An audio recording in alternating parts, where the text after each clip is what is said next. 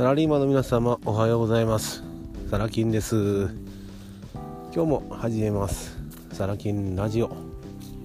このラジオでは企業に向けて具体的な行動を起こしているサラリーマンの方に私サラキンの考えやさまざまな情報をお伝えさせていただいております。本日2019年12月22日日曜日です。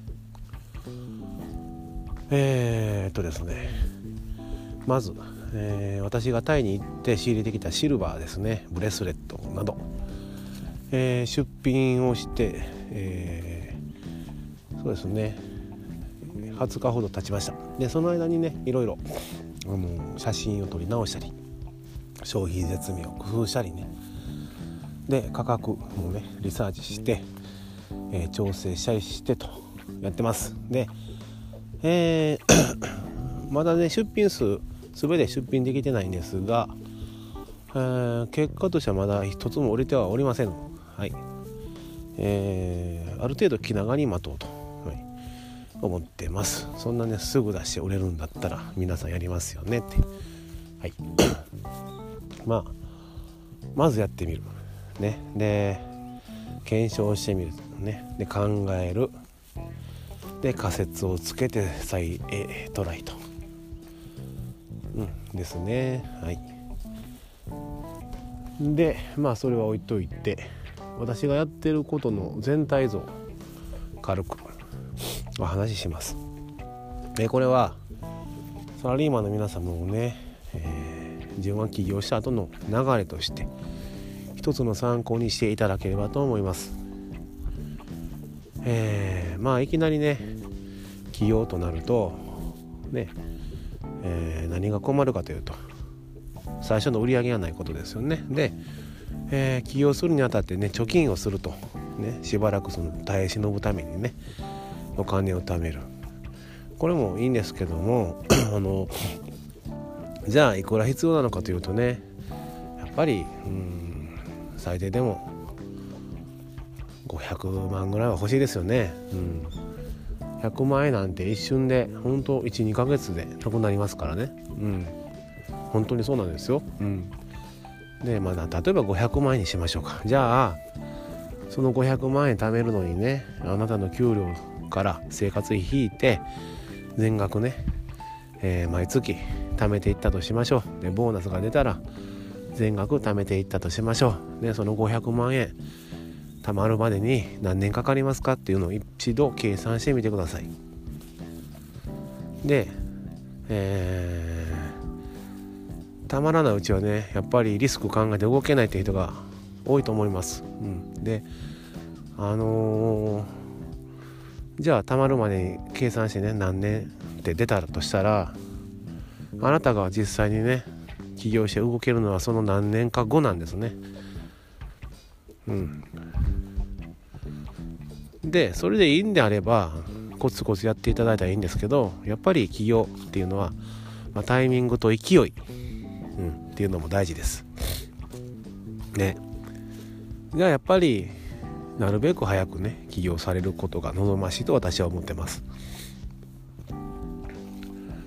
でじゃあ、えー、コツコツ貯めるってたらね何年後かになるか分かんないということで今サラリーマンの方でね副業されてる方が多いわけですよ。要は収入の流れね別の流れを作って、えー、お金が貯まるスピードを増やそうというわけです、うん、まあそれもいいやり方だと思います。はい。ただ私がやったのはそのやり方ではないんですね。うん。えー、法人戦略というやり方をやってます。でこれは何かというとあの詳しいお話まで全てはできないんですが、えー、結論からいくとね私約2ヶ月ぐらいで1000万円作りました。はい。まあ勘のいい方ならね何をやったかは分かるかと思うんですけども、えー、たった2ヶ月で1000万円というお金を、えー、手にしましてはい。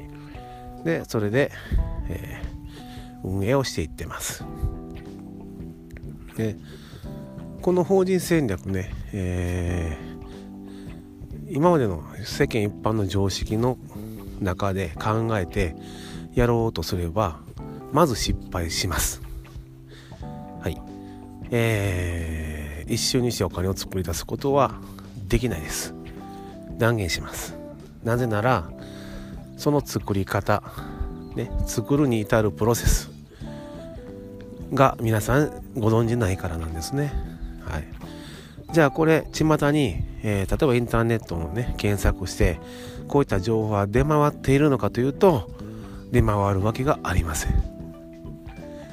このやり方というのは世の中の大富豪と呼ばれている方たちですね。が密かに実践してきた内容なんです。出るわけがないんですね。はい。それを実践私はしています。じゃあなんでサラ金はねそういった世の中に出てこない情報を手にして実践しているのか。うさんくさいですよね。私大富豪じゃないですからね。要すあのはっきり言いますと。じゃあ大富豪に知り合いがいるのか。まあ近しいですねその考えは。おります。その秘密を知っている人間を知ってるんですね。だから私常々人は宝って言うていうのはそこなんです。人脈は宝。その人を利用するっていう考えじゃないですよ。あくまでもね。何も持っていない人も出会った人は皆さん仲間宝。大切にするという、ね、私の考え。それがあったからこそ出会えたと思っています。でこの法人戦略なんですが、えー、まあまた知りたいという方はね、えーえー、私にコンタクト取ってみてください、はい。えー、全体像だけお伝えすることはできると思います、はい、で私へのコンタクトの取り方はご自身で調べてやってきてください。以上ですね。で、えー、その法人戦略という形で1000万円を作った私はですね、えー、その1000万円を使って何かをしてるのかというとそうでもない、えー、対輸入にも、ね、あるように物販に今はシフト力を入れてます。国内の転売。で海外の輸入品の販売。あの皆さんがねご存知の背取りみたいなこともちょっとやってます。それをしつつそれをしつつです。まあ皆さんがご存知のインターネットビジネスのね核となるアフィリエイトであったりアドセンスまたまた情報発信とかね。まあ動画配信もこれからやっていくんですがっていうのをちょっとずつやってます。ちょっとずつ。まずは物販に力を入れてます。なぜか。えー、無料レポートでお話ししたように。お伝えしたように物販というのは物を相手様にね販売したその瞬間にお金が入ってくるというお金の流れが早いわけですね。早いお金と私が呼んでるものです。その早いお金を手に入れること。そしてその流れをきっちり作ること。そしてそれを安定させること。まずそこを考えて動いています。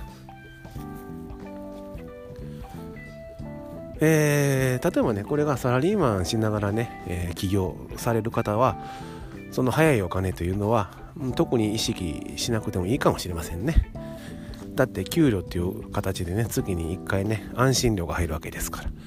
ただ私のようにそのサラリーマンではない人間がねえー、それをするのはまあゆっくりするのはね危険だということで早いお金を手に入れることに今私は集中していますという話です。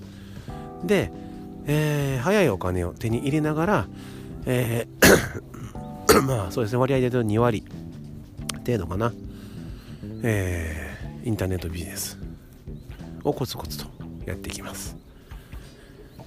なぜこの割合なのか。インターネットビジネスねアフィリエイトなどは遅いお金の部類に入ります。えー、まあねサイトを作ったりブログを更新したりだとかいろいろあるじゃないですか。セールスレターを書いたりだとかね。そしてネット上に上げて売れるかどうかはわからないと。時間がかかるんですね。準備期間から何から。うん。で、えー、実際に物が売れたとしても入ってくるアフィリエイト報酬などは2ヶ月後とか、うん、3ヶ月後とかいうわけなんですよね。遅いお金なんですよ。はい。だから早いお金に肘を置いて遅いお金のことも少しずつやる。でその早いお金と遅いお金の間に中間歯車中間ギアと私が呼んでいるものがあります。これが情報発信です。何かというと、えー、今やってることをまさにタイムリーに記録していってブログに上げると。つまりはこの中間ギアっていうのは早いお金でやっていることと、ね、将来の遅いお金アフィリエイトとかネットビジネスの情報発信。これを間にちっちゃい歯車として入れるわけですね。普段やってることを日記のように書いていく。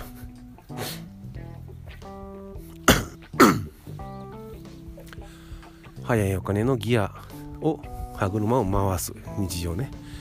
でその回った歯車の力が中間ギアに伝わって要は、えー、日々日記のように書いたりね。こんなことやってますとか。SNS で発信するとかっていうのもそうですよ。回しつつインターネットビジネスアフィリエイトとか情報発信の世界の歯車を回していく。これイメージしていただければいいと思います。えー、でサラリーマンの方はね、えー、先ほどお伝えしたように早いお金を稼ぐごとにね、えー、躍起になる必要はないかもしれません。ですんで当然やってもいいんですよ。はい。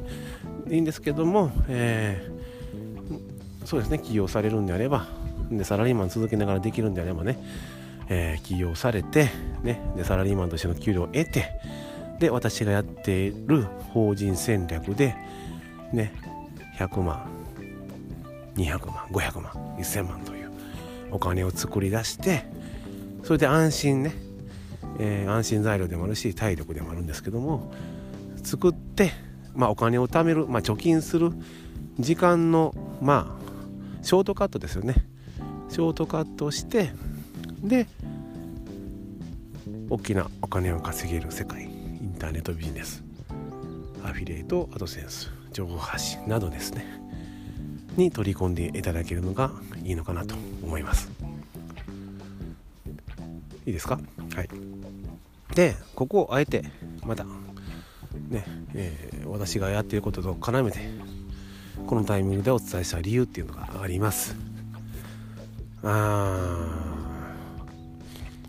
危なっかしい人が結構いらっしゃるように見受けられるからですね。世の中見てるとね。うん。まあ起業しましたと。で起業したはいいんですけどうん。別にねサラリーマンとしての安定した収入もないと。何とかしなければならない、うん、でじゃあ私の考えとしてその早いお金なんですよね。うん。すぐ何か物を売れと。すぐ現金化せよというのが私の考えなんですがどうもねアフィリエイトは儲かるだとかね。うん。情報発信で大きく稼げるだとか。ねメルマガ発行すればえー、なんか月に100万円儲けたとかそういう話ってようさんねたくさん出てくるじゃないですか。どうもそこに目を奪われて遅いお金だという認識をね頭から外れてやってしまう人がいるわけです。今すべきことをほっぱらかして。でインターネットビジネスね遅いお金なんでやっぱり1ヶ月で結果が出るっていうものでもないんですね。やっぱり天才的な人。でもう地平度剥ぐぐらいの労力を投入して半年で結果が出るかどうかっていうレベルなんですよ、でも今そこまであっても本当に果たしてね半年で結果が出るのかというと難しいと思います。やっぱり1年2年3年と長期スパンでね見ていく必要があるわけですよ、うん、そこにね今取り組んでしまっている早いお金を得る手段もないのに。うん要は1年2年3年と。その間空白期間どうやって生きていくんですかって話になるわけなんですよね。うん、よくね工学塾とかあるじゃないですか。で大体あれって半年ぐらいなんですよね。期間って。そうでしょ多いですよ。あれなぜだか分かりますか？あれ統計で出てるからです。何が統計か。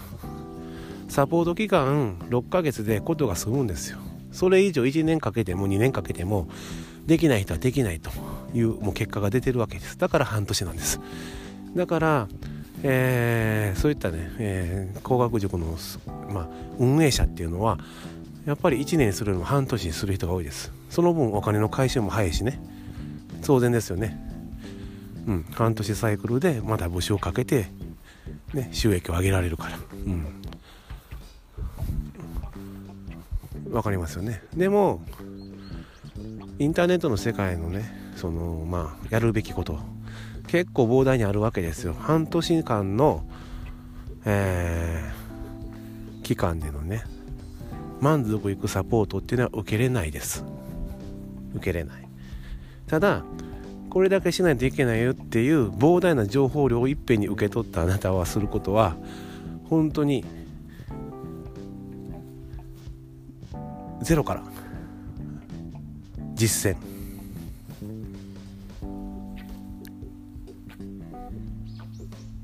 検証。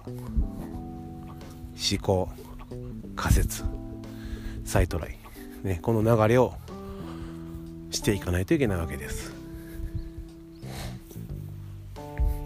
ね。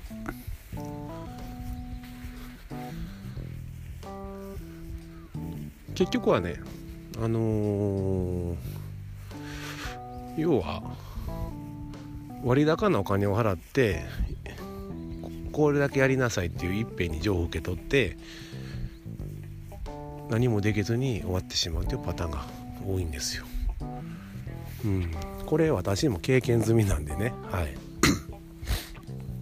で何が言いたいかというと遅いお金を得るということは時間がかかるものということは世の中のトレンドも変わっていくわけですその間にね。ですよね。まああの例えば今からね取り掛かっておいた方がいいよっていうはあのものもありますよ。ブレイクした時に先行者利益が取れるとかね、うん、だんだん時間が経つにつれて参入消費が高くなるというものもあります。